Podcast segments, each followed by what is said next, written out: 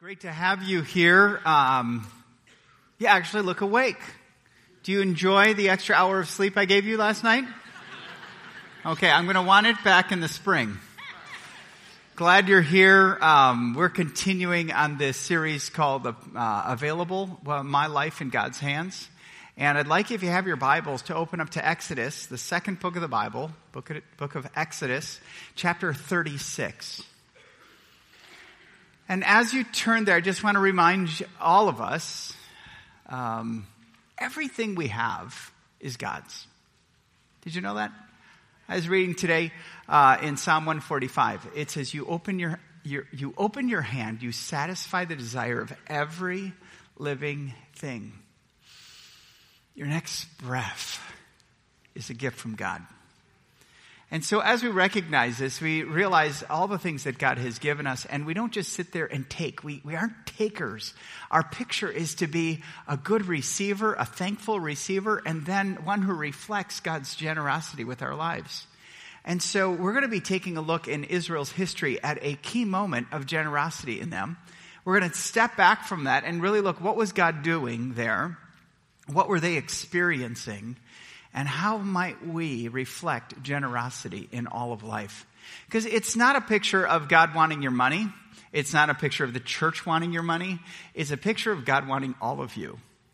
And what I've realized is that fellowship is a place where I can give all of myself, not just money, but my whole life, my whole area of giftedness or of abilities, of insight and wisdom. We want this to be a place where everyone is a minister and everywhere we're at is a ministry opportunity. So looking at this in Exodus chapter 36, um, this whole book of Exodus is a fascinating book. It details the exit out of, is, out of Egypt by the Israelites. They were slaves in Egypt. And uh, they worked for Egyptian families and the Egyptian government, and they were exploited, they were persecuted, they suffered under Egypt's uh, harsh, harsh slave drivers.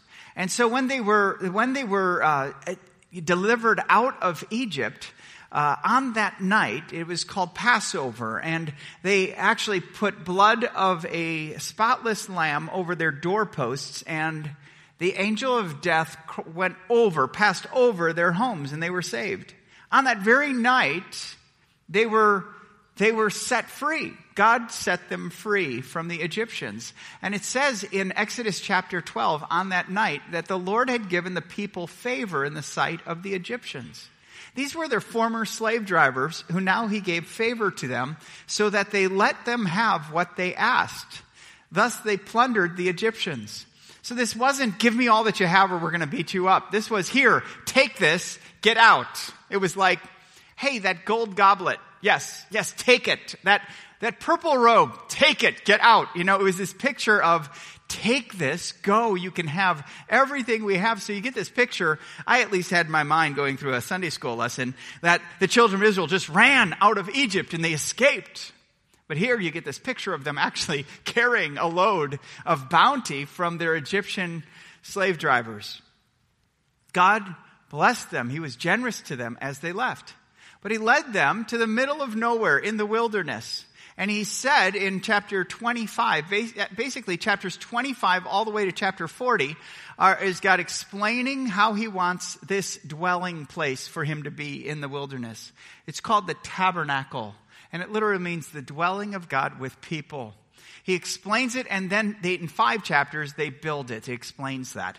And so he says, Speak to the people of Israel, God said to Moses, that they take from me a contribution from every man whose heart moves him, you shall receive a contribution.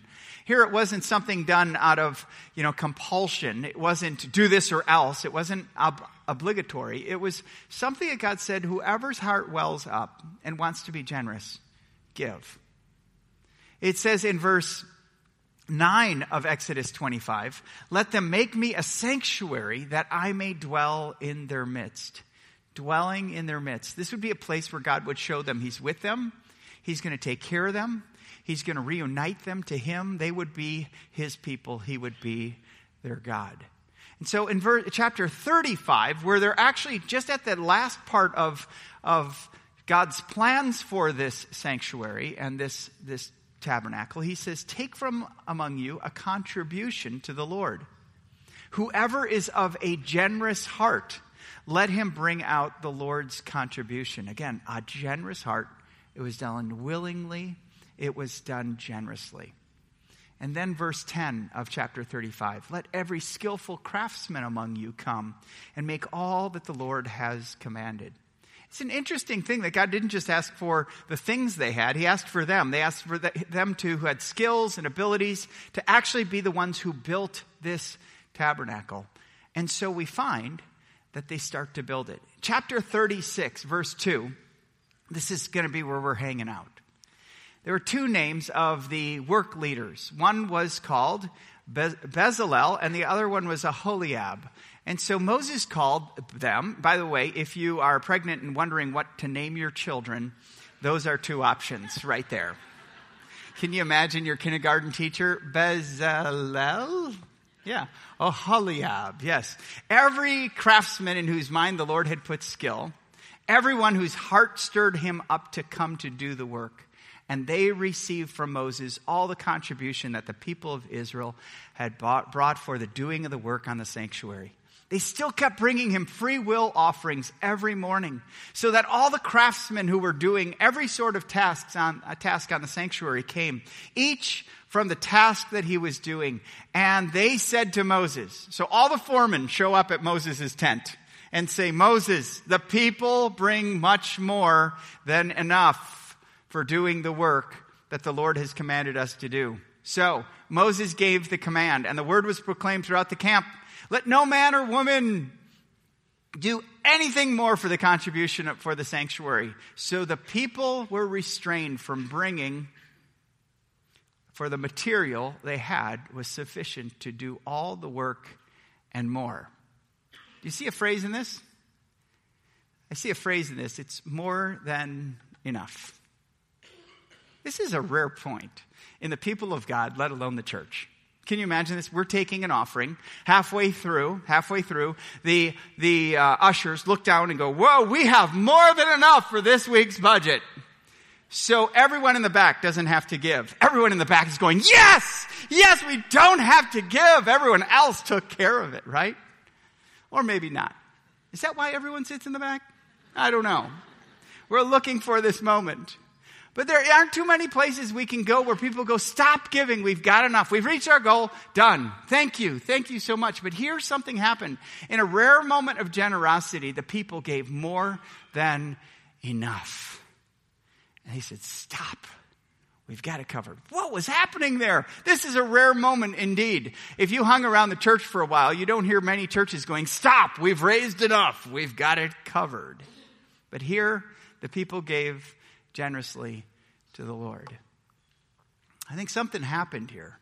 I think what they realized and, and what, what we realize is in a very desolate place. I mean, I've traveled near this place. And here's how you describe it sand and rocks. You've gone to the wilderness of Zin, yes, sand and rocks. You've traveled over Saudi Arabia for the most part, sand or rocks. That's what it is. So if God was going to do anything, He had to provide for them. If they were going to receive anything, He had to give it to them. And in this place, in this place, God was making them dependent on Him. So in a place of dependence, God wanted them to experience that He is more than enough. I'll take care of you. It's going to be okay. I'll provide more than you need. In a place of scarcity, God reminded them they had more than enough. Everything you need, I will provide for you. You will have more than enough. And then in this place of need, God used them to provide for this tabernacle, this construction project that God said you will have more than enough. Did you ever realize that God has already given you more than enough? Did you ever, you ever realize that? I know, I know we live in a world of scarcity. I know we live in a fairly consumeristic, uh, market driven economy that says, I don't have enough. Because with every one of our incomes, no matter if we're in poverty or we're very, very wealthy, we have the next step to take. There's always the next upgrade. There's always the next car to buy, the next house to live in. There's the next gadget to own. And it leaves us always looking around us and wondering, do I have enough? Will I have enough? Do I have what it takes? These are questions that Americans face all the time. And so we feel very alone when we don't feel we have enough to meet the demands of the world around us. But what I want to let you know, church, is that God has already given you more than enough. He has more than enough for the work that He wants us to do. Think about just a few things. One of them, very priceless, the gospel. Has Jesus done more than enough than your need? Yes, He has. If He hasn't done enough, then there will come a point in your sin capacity where his work won't cover you and you will have to try to work it back. But God doesn't want us to wonder, you know, do, am I good enough? That's why he sent Christ who was perfect and he lived a life we couldn't live. He died on a cross to pay a price we, we couldn't pay. Even by our deaths, we couldn't satisfy the wrath of God. But Jesus did that when he died on the cross. And he rose again from the dead on the third day to defeat the power of sin and death for us. Jesus is more than enough. There's never a moment, if I live by faith, that I am outside of God's grace. And we can rest in that. Jesus is enough. But then let's look at the righteousness of God in our lives. Let's look at the character of God in our lives, the wisdom of God in His Word and through the Spirit in our lives. We have more than enough that can meet us for every, each one of our days and every one of our challenges that we face. We just have to look to the Lord. We just need to allow Him to lead us. But I even want to say this I think we have more than enough financial blessings to complete the work that God has for us. It's not a, a picture of whether you are rich or poor, well, how much, how much your life, you know, how successful you are. It's really how are you handling what God has given you? Because God is, I believe, and we're going to look at this, that God has already given us more than enough. We'll talk about this later, but all we need to do is just be available with it. Think about this. God has given you all that you need with Jesus. And so when we talked about being available with the gospel, when you make your life more and more available, not only to receive the gospel, but to give the gospel, what does God deepen in you? The gospel. When you look at humility and you realize that Jesus did not count equality with God something to be grasped, but he basically emptied himself. He took on the form of a servant. He took on flesh and lived this life of obedience to the Father, even obedience to the point of death death on a cross. And so everything that we realize, we realize that the way to, way to reflect Jesus is not the corporate ladder, just climbing the next rung and being better than the people around you. The way of Jesus is the way of stepping down from our platform and entering in with a spirit of humility and welcoming people into our lives. We've talked about forgiveness, and as we've grown in forgiveness, you just realize how much more you're forgiven when you're willing to forgive someone else Remember, forgiveness is releasing someone from a debt they owe by paying the debt yourself. Man, we just, everything that we realize in this whole available series has been that God has been more than enough. And it's really not about me, it's about God becoming greater in me and through me in our lives. So, what I want to look at are five key traits of what happens when we practice generosity. And I want to go back to this passage in Exodus chapter 36, because here's what God does He doesn't just pour money out of the sky to meet the needs of ministry or meet the needs of His work. He uses us. And there's value in that because our God doesn't do things alone. He wants to do things with us. And that's why, when you look at the church, God's plan A for the world is the church. And there is no plan B. and so, therefore, if we don't reflect Him, if we don't reflect Him, then we're really not showing the whole picture of who God is. And by the way, I really like that Green Bay Packers sweater you have there. God bless you. Thanks for wearing that. Okay, squirrel. Sorry about that. What are we talking about again? We're talking about generosity. Okay. So God wants to include us on an experience. Hi, I'm Joe. I struggle sometimes with ADD. Okay. What does God want to experience with us? Well, take a look at what they experienced. One of the things they re- experienced was this whole concept of redemption. Redemption is taking something that was used for one thing, a lesser use, and setting it aside for something of better use. Redemption is literally purchasing out of slavery, which God did for the ch- children of Israel. And so they were living testimonies. They were living eyewitnesses of God redeeming them out of Egypt and into the land that he had promised, even their forefathers like Abraham and Isaac and Jacob and Joseph. This is a God who redeemed them out of Egypt. The greatest redemptive act in the Old Testament is their rescue out of Egypt. It would point us to a greater redemption, the one that Jesus would come and he would purchase us out of sin and into righteousness. It was kind of a, a precursor to the gospel being preached that just as the Israelites thanked the Lord throughout their history and still do with the celebration of Passover, they thank God for his redemption out of Egypt. We, as followers of Christ, we, we celebrate uh, the redemption we have that Christ purchased us out of sin. But you know, every time you give, you do what they do. You take something that's of worth and has a price to it, and you translate it into something or you redeem it into something that's priceless. Jesus in the lives of people. That's why the church exists. Fellowship Bible Church here is here to help people find and follow Jesus Christ. So every time we give, we give to that mission.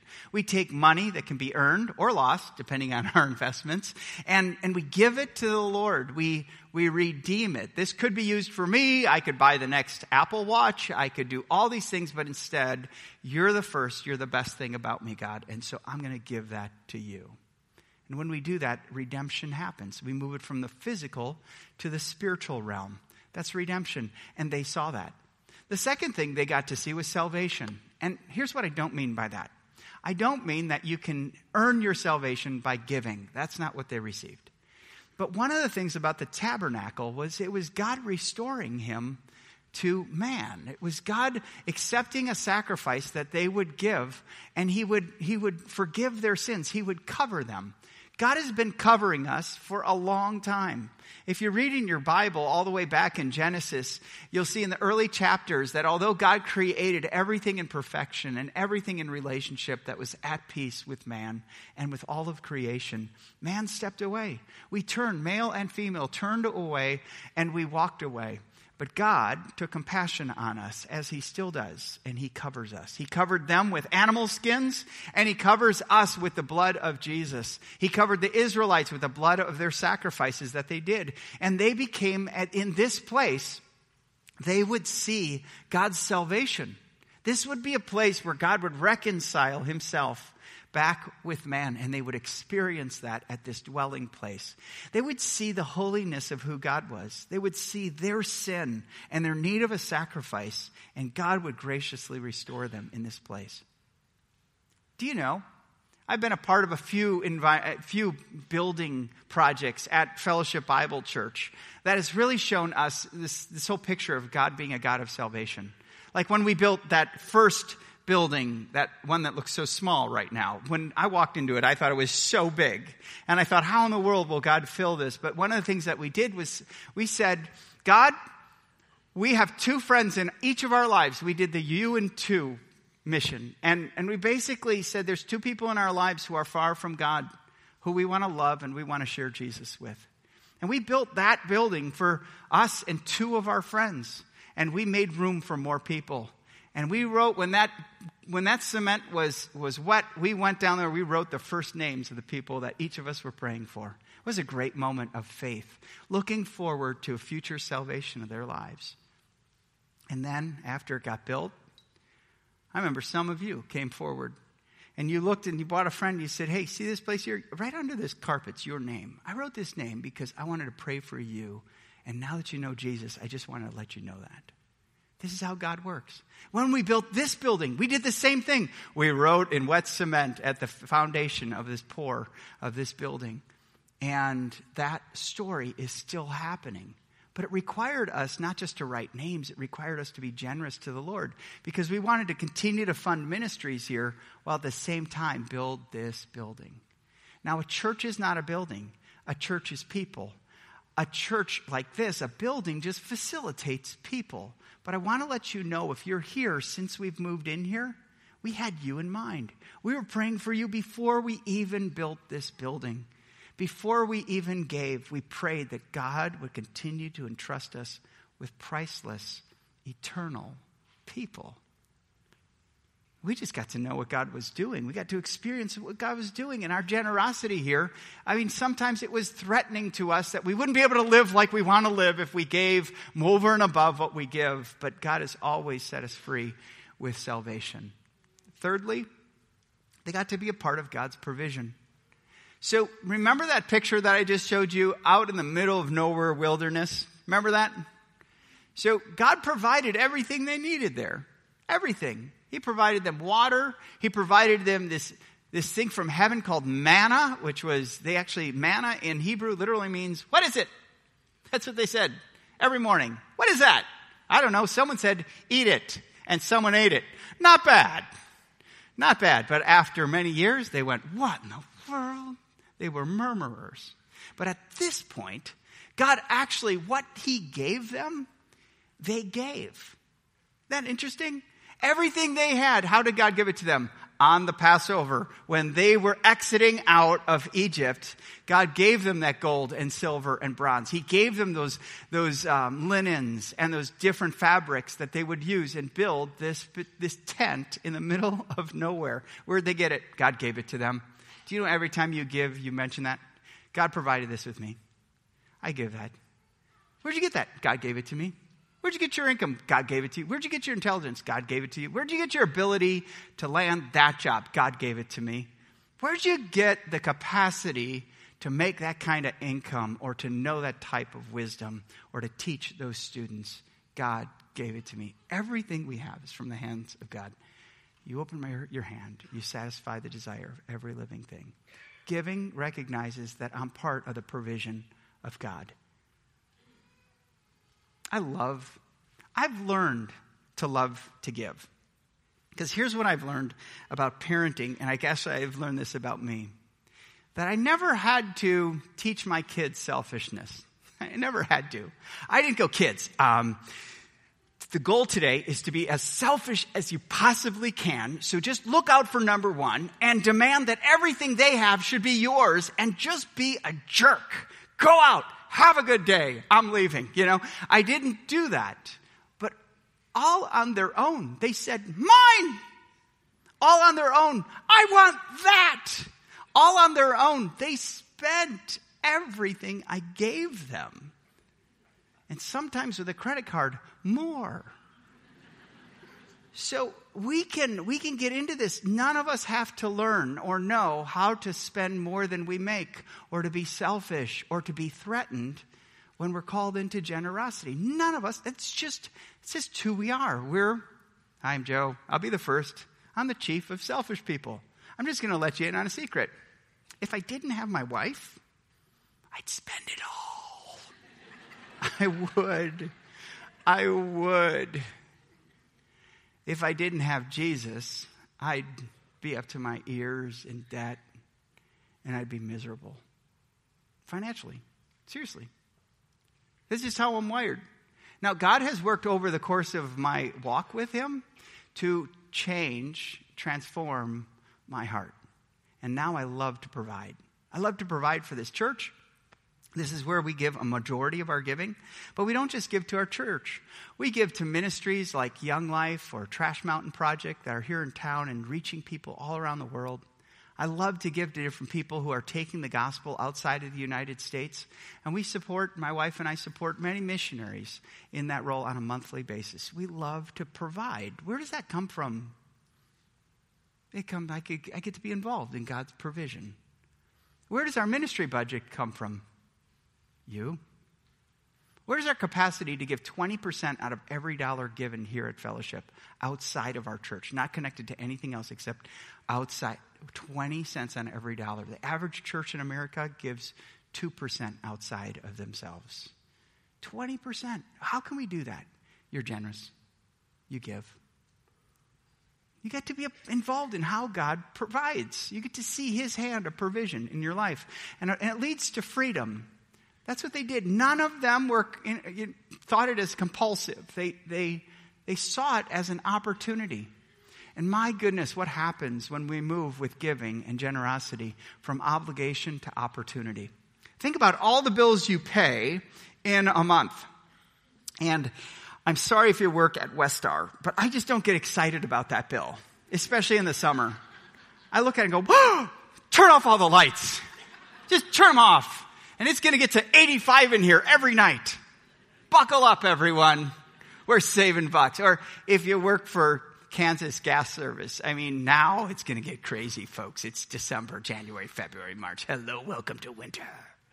I don't look at that bill and go, man, this is such a joy to write out this or to put this in there. I don't do that. Those are obligations. I've got to do it, or the heat or the gas is shut off. But we get to give. I love to give through what God's doing here at Fellowship Bible Church. I love to give to someone in need. I love to do that because it's freedom. It's something I can do. And God doesn't matter. It's, it's not, your value to God is not how much you make. It's not, really. Your value to the church should not be how much you make. That's why I will never know what individuals give here at fellowship. And I do it for two reasons. I don't ever want to kiss up to someone who gives a lot, and I never want to kiss off to someone who gives nothing. And pastors are tempted on both ranges. I just don't want to take myself out of this. So, so I can preach like this, knowing that it's God going to work in your heart and that God will have freedom in your life so that you would give generously to Him without knowing. That's freed me up. I can boldly call everyone in here to generosity without a respecter of person because I know this is not what we want from you. This is what we want generosity for you. Every parent wants their child to be generous. Your Heavenly Father is absolutely committed to us being generous because we reflect, we reflect who He is. You want that freedom. By the way, you want to be miserable? Spend it all and more on you. Having more is, doesn't give you more freedom. It actually, over time, will develop you into slavery because debt does that over time. Average American family spends 104% of their income. Friends, just over time, we're going to have to leverage that with debt. And there's going to be coming a reckoning here on earth that's, that's daunting if we're not careful. And if we don't practice and be a good steward of what God has given us freedom. And final thing is joy. Joy. Now, these are the very Israelites who we read in the book of Numbers, the book that comes after Exodus, are nothing but grumblers. You want to hear what a grumbler, murmurer is? Read Numbers. I want to stop at the at chapter three of Numbers because, and the children of Israel murmured. They came up to Moses and said, Why did you bring us out in the middle of nowhere? It would have been better if we would have gone back to Egypt and been slaves than to be out here in the wilderness. And you go, Oh man, what in the world? But in this rare case, they were generous.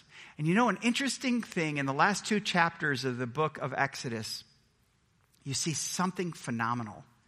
You hear that as God called them to do uh, and to build this a certain way, and He was very specific. They did all that the Lord commanded them to.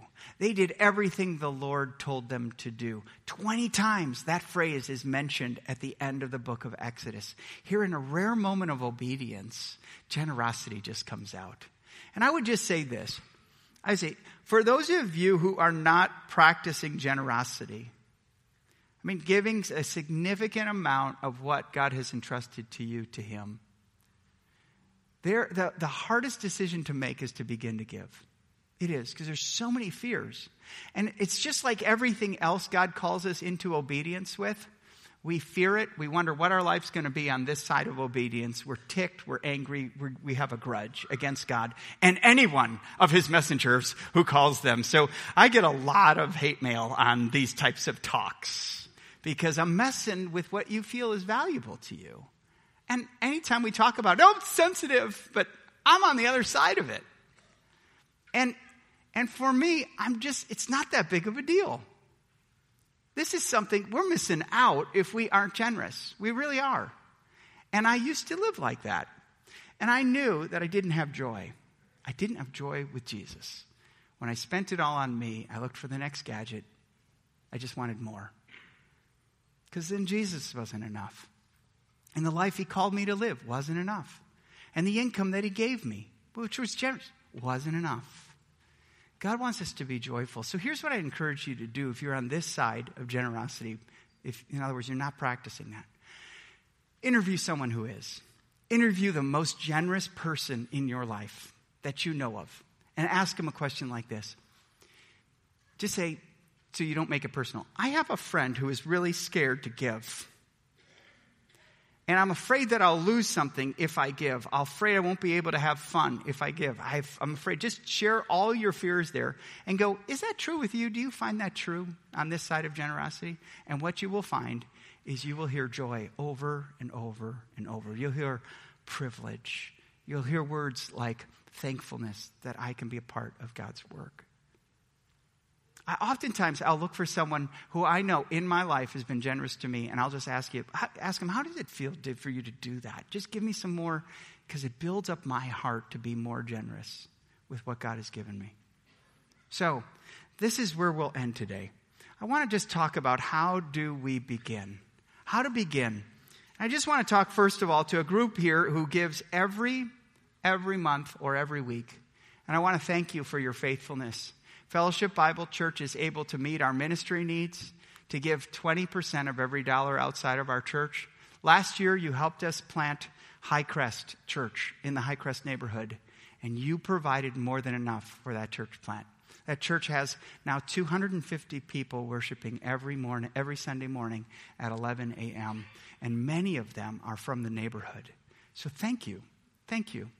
But for all those who aren't giving, I just want to encourage you. Uh, one of the hardest decisions to make when you think about this is to decide to give.